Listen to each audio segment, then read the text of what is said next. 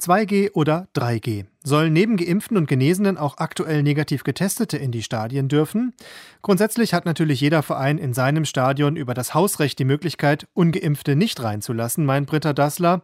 Die FDP-Obfrau im Bundestag-Sportausschuss sagt aber auch: 2G ist immer gut. Aber trotzdem darf ich ja die Freiheitsrechte der Menschen und jeder hat Recht, sich impfen zu lassen oder nicht. Ich verstehe keinen, der sich nicht impfen lässt, muss ich sagen, aus meiner persönlichen Warte heraus. Aber das ist eine höchstpersönliche Entscheidung.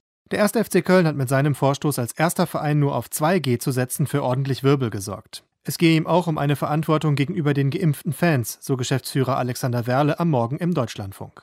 Außerdem sei es so, dass die Politik ja eigentlich schon vorgibt, zumindest in Nordrhein-Westfalen, dass bei einer Inzidenz von über 35, und da sind wir in Köln deutlich, wir sind heute bei 50,4, von den 16.500, die dann zugelassen sind, 15.500 bereits genesen und geimpft sein müssen. Und das ist auch der Weg, den man in Köln gehen will. 1000 Tickets für alle, die sich nicht impfen lassen können. Das freut auch FDP-Politikerin Britta Dassler. Mir würde so ein Mittelweg richtig gut passen, wo man sagt, geimpfte, getestete, Kinder unter zwölf, Schwangere, Leute, die sich nicht impfen lassen können, mit einem negativen Test ins Stadion zu lassen, weil die Ansteckungsgefahr im Außenbereich ist gering. Denn es gäbe Millionen Menschen, die sich in diesen Gruppen nicht impfen lassen können, aber trotzdem Fußballfans seien. Und viele hätten in den vergangenen Monaten auf so viel verzichtet, so Dassler.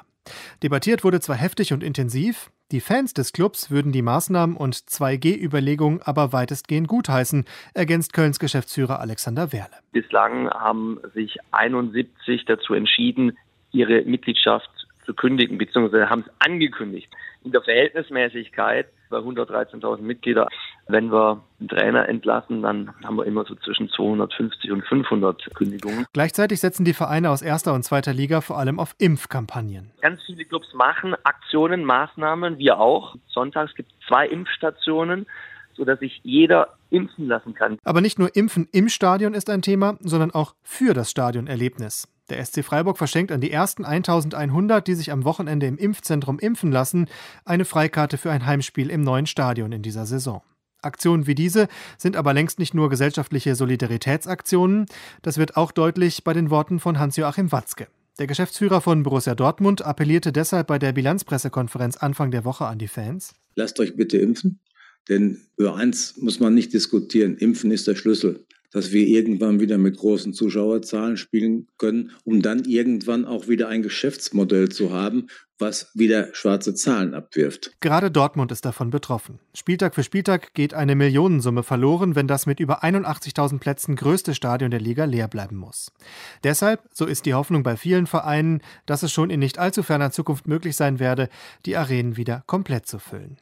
Kölns Geschäftsführer Alexander Werle betont noch einmal, über allem stünde aber die Stabilität des Gesundheitssystems. Wir wollen jetzt als Fußball auch nicht fordern, dass wir 2G und ein volles Haus haben, wenn dabei Intensivstationen überlaufen. Deswegen ist die Hospitalisierungsrate aus unserer Sicht ein ganz, ganz wichtiger Punkt. Deshalb hofft Werle, dass in Zukunft nicht nur die Inzidenzwerte zu Rate gezogen werden.